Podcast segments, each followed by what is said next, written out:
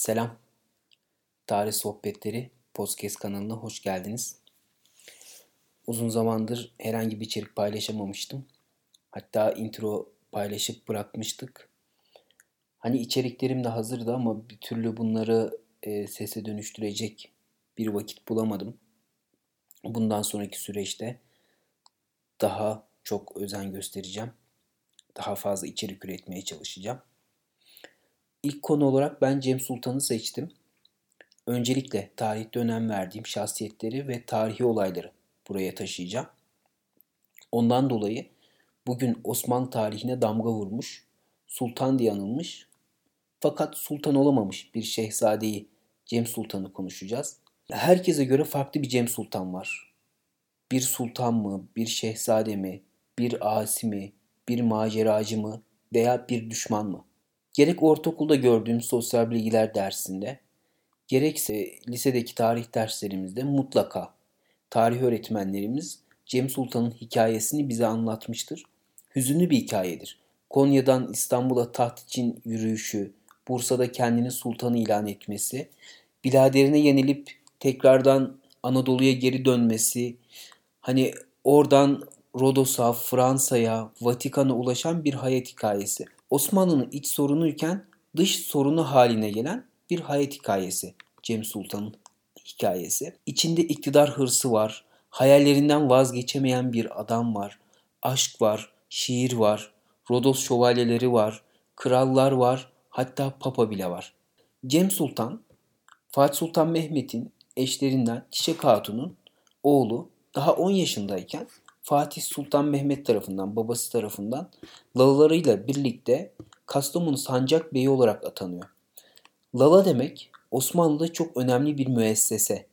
Lala, e, şehzadelerin eğitimiyle mesul olan, meşgul olan, e, sorumlu olan kişi. Osmanlı'da lalalık kurumu gerçekten çok önemli. Çünkü lalalar Cihan İmparatorluğu'na hükmedecek şahsiyetleri yetiştiriyorlar o şahsiyetlerin eğitimiyle meşguller. Cem'in aslında sultan olması daha küçük yaşlarda başlıyor. Fatih Sultan Mehmet Uzun Hasan üzerine Anadolu'ya sefere giderken yanında evlatlarından Şehzade Mustafa ve Şehzade Beyazıt'ı götürüyor sefere. O dönemde padişahlar savaşa giderken yanlarında e, devlet tecrübesi veya e, savaş tecrübesi kazanmaları için Çocuklarını da götürürlerdi. Şehzadeleri de götürürlerdi. Bundan dolayı Fatih Sultan Mehmet Şehzade Beyazıt ve Şehzade Mustafa'yı yanına alarak Anadolu'ya sefere çıkıyor. Ve Cem'i Edirne'de saltanat naibi olarak bırakıyor. Yani ne demek saltanat naibi? Bir şey olursa eğer her ihtimale karşın sultan seferden dönemezse onun yerine naiplik yapacak, onun yerine geçecek bir kişi. Yaklaşık 40 gün boyunca Fatih'ten haber alınamıyor. Ve bunun üzerine Cem'in e, lalaları Cem'i Sultan ilan ediyorlar. Tabii ki 40 gün haber gelmeyince böyle bir girişim içinde bulunuyorlar. Veya böyle bir girişimde bulunuyorlar. Tabii Fatih Sultan Mehmet seferden döndüğünde hatta Otlukbeli zaferiyle dönüyor. E, Cem'in sultan olmasına çok sinirleniyor ve haliyle lalalarını idam ettiriyor. Daha sonrasında Fatih Sultan Mehmet seferden döndükten sonra bir yıl sonra Cem'i Konya'ya vali olarak atıyor.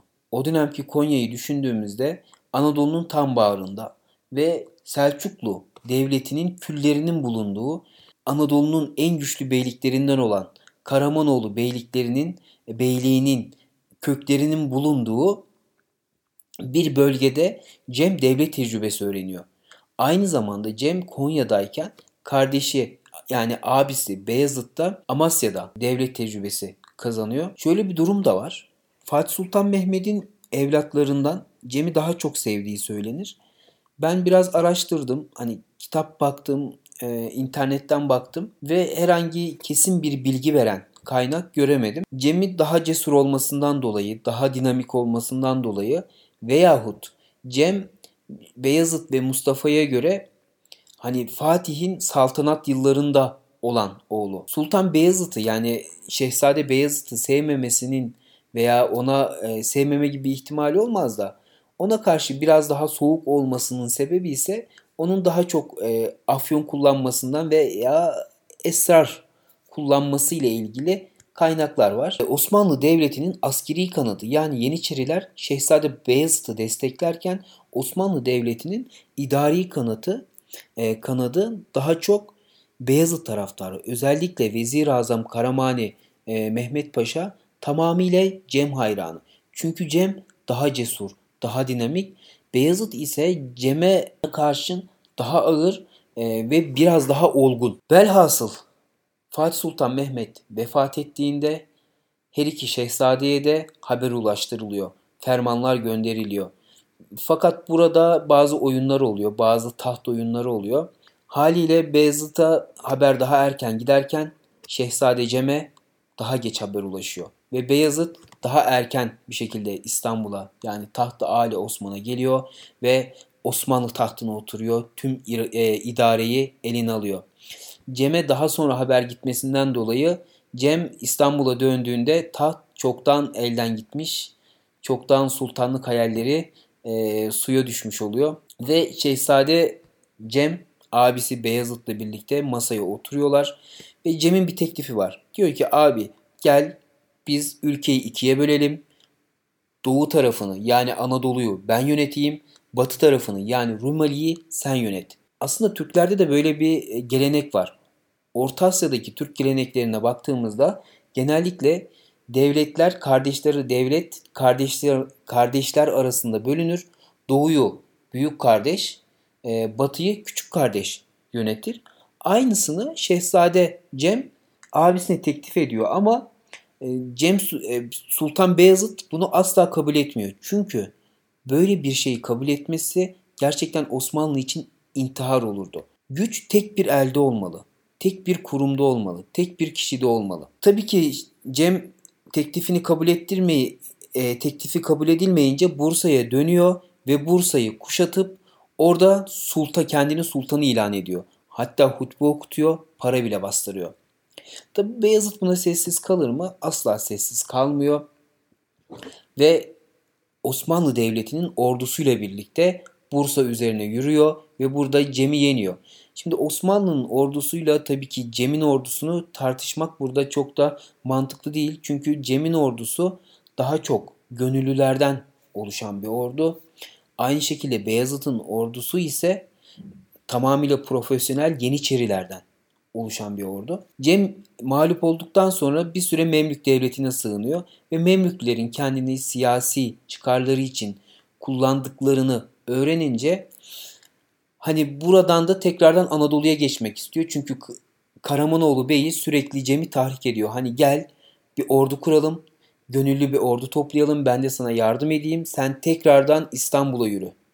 Tekrardan e, tahta yani sana ait olan şeyi git al. Tabii ki Cem e, buna sessiz kalır mı veya bunu cevapsız bırakır mı? Cevapsız bırakmaz. Çünkü Cem'in içinde bir iktidar hırsı var bir hayallerinden vazgeçemeyen adamın e, o hırçınlığı var. Ve tabii ki sırf e, bu hayallerinden vazgeçememek diyeyim veya iktidar hırsı diyeyim Cem'i sürekli hataya yönlendirecek. Tekrardan bir ordu toplayıp Karamanoğlu Bey ile birlikte İstanbul yürüyüşü yapacaklar ve tekrar mağlup olacaklar. Tekrar mağlup olunca bu sefer yine Karamanoğlu Bey'inin e, telkinleriyle Rodos şövalyelerine sığınıyor. Cem buradaki amacı aslında Rodos şövalyelerine gitme amacı Avrupa üzerinden Macaristan üzerinden Rumeli'ye ulaşıp Rumeli'den İstanbul'a yürümek. Çünkü iki defa Anadolu'dan İstanbul'a yürümeyi denedi. Başaramadı. Sıra Rumeli'ye geldi. Rodos şövalyelerine güvenerek onlara sığınıyor. Fakat durumdan Beyazıt'ın haberi var. Beyazıt Rodos şövalyelerine öyle bir para veriyor ki, öyle bir altın veriyor ki diyor ki siz Cem'i muhafaza edin. Siz Cem'i asla bırakmayın. O sizin elinizde kalsın, esir olaraktan kalsın. E, böylelikle Beyazıt'ın saltanatı daim olacak. Beyazıt'ın saltanatında herhangi bir tehdit olmayacak. Cem onların elinde oldukça. Rodos şövalyeleri Cem'i 6,5 yıl boyunca e, Fransa'da bazı kalelerde tutsak olarak tutuyorlar. Tabii ki e, bu 6,5 yılın sonunda papalığa veriliyor Cem. Beyazıt bunu öğrendiğinde yine Papa'ya da e, yüklü miktarda fidyeler ödüyor. Çünkü Cem'i bırakırsa eğer Papa tekrardan Cem o iktidar hırsıyla birlikte İstanbul'a yürüyecek ve Osmanlı'nın güçlenmesi gerçekten e, engellenecek. Şöyle bir durum var.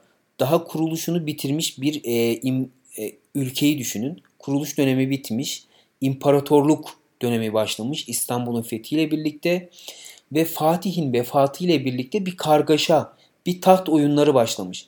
Aslında hep böyle değil midir? Bir güçlü bir lider gittikten sonra arkasında kargaşa içinde bir ülke bırakır. Bu hep böyle olmuştur. Biz bunu Yıldırım Beyazıt döneminde de görmüştük. Yıldırım Beyazıt Ankara Savaşı'nı kaybettiğinde, Timur'a esir düştüğünde tam 11 yılı sürecek bir fetret devri başlamıştı Osmanlı Devleti'nde. Ve bu fetret devri Osmanlı Devleti'nin büyümesini ciddi anlamda yavaşlatmıştı. Şimdi Fatih'in de vefat etmesiyle birlikte tekrardan taht savaşları veya saltanat savaşları başlayınca ciddi anlamda bir duruş söz konusu oldu. Hatta biz öğretmenler olarak Osmanlı'nın gelişme dönemini anlatırken Bey Sultan Beyazıt dönemine geldiğimizde burayı dur- gelişme içinde duraklama veya yükselme içinde duraklama devri diye anlatırız. Çünkü Beyazıt'ın biraz daha olgun kişilikli oluşu, biraz daha dini kişilikli oluşunun yanı sıra Cem olayı, olayıyla ilgilenmesi ve sürekli kendi saltanatını, kendi merkezi otoritesini e, korumaya çalışmasından dolayı çok fazla sefere çıkmamıştır. Veya bu dönemde çok fazla savaş yapılmamıştır. Büyüme amaçlı, büyüme amacı güdülmemiştir yani Osmanlı Devleti'nde. Tabii ki Cem e, papalığa verildiğinde artık Cem için her şey çok geçti. Cem hata yaptığını anladı. İktidar hırsının nelere mal olduğunu hem devleti için hem de kendisi için nelere mal olduğunu anladı. Ailesi Mısır'da, çocukları Mısır'da, kendisi İtalya'da ve o aşık olduğu Osmanlı tahtı İstanbul'da ve artık onlardan çok uzak. Ayrıca şöyle bir söylenti de var. Papa Cem'e defalarca teklif ediyor. Diyor ki sen Hristiyan ol, bizim dinimizi kabul et. Ben sana bir ordu vereyim. Sen Macaristan üzerinden, Rumeli'den yine İstanbul'a yürü. Osmanlı tahtına yürü. Ama Cem böyle bir teklifi kabul edecek e, kişilikte, hani bu teklifi kabul edecek şahsiyette birisi değil. Öyle yetiştirilmemiş yani. Bir dizi var. E, İtalyan bir dizi. Di Borgia veya Di Borgia diye artık İtalyan telaffuzu nasıl İtalyanca olarak telaffuzu nasıl bilmiyorum.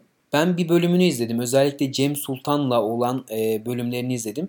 Burada Cem Sultan olayı anlatılıyor. Dönemin papası Borgia ve içinde bulunduğu e, hem o dönemin e, şartları hem ekonomik şartları hem toplumsal şartları anlatılıyor. Ve e, dizinin birkaç bölümünde de Cem Sultan olayı anlatılıyor. Burada Cem Sultan olayı gerçekten çok saçma bir şekilde anlatılmış. Çünkü tamamen gerçeklerden uzak olduğunu düşünüyorum ben. Türklerin e, gerektiğinde kadınları dövdüklerini hatta öldürdüklerini söylüyor. Yani öyle alalade izlenebilir bir dizi değil. Tamamen kasıtlı yapılmış. Tamamen Türkleri kötüleyici bir dizi. Sadece Osmanlı'nın dış sorunu haline gelmiyor. Papalık esareti yıllarında yine papalık içinde de papalığın diğer ülkelerle olan ilişkileri konusunda da ciddi anlamda sorun yaratıyor ve bunun için Papa tekrardan Fransa kralına teslim etmek istiyor ve gönderiyor. Yolda zehirleniyor ve e, Cem Sultan'ın hayatı burada son buluyor. Zehirlenmesine yönelik Papa'nın zehirlediği iddiaları var. Hani öyle bir söylenti var. Veya Beyazıt'ın Papa'ya çok yüklü miktarda bir ödeme yapıp e, zehirlediği, sırf e, Beyazıt'ı, Beyazıt'ın zehirlediği iddiaları var. Hani kesin bir kaynak yok bu konuda. Ben de kesin bir şey söylemek istemiyorum. Ama kendi düşüncem Beyazıt'ın zehirlediğini düşünmüyorum. Sadece şuradan ihtimal veriyorum. Fatih Sultan Mehmet Kanuni Ali Osman'ı yazdırırken kardeş katlini e, vacip olarak gösteriyor. Hani öyle yazılıyor çünkü devletin bekası için kardeş katli vaciptir. Kardeş katli yapılabilir diye e, bir madde ekletiyor. Belki bu maddeye istinaden yapmış olabilir mi diye bağlantı kurmaya çalışıyorum ama öyle bir düşüncem yok. Cem efsanesi vefat ettikten sonra da bitmiyor. Onun cenazesi ciddi anlamda sorunlar çıkarıyor. Beyazıt bin bir uğraşla cenazesini İtalya'dan alıp Bursa'ya getiriyor ve orada defnediyor. İşte size Cem Sultan. Anadolu'dan İtalya'ya uzanan ve daha sonrasında devam eden bir hayat hikayesi. Biz Cem Sultan'a bazen yaptıkları için kızdık. Bazen de çok sevdik. Podcast'in en başında da söylemiştim. Kime göre, neye göre Cem Sultan? Bir sultan mı? Bir şehzade mi? Bir asi mi? Bir maceracı mı? Yoksa Cem Sultan bir düşman mı? Herkesin cevabı kendi içinde. Herkesin cevabı kendi vicdanında. Hoşçakalın, sohbette kalın.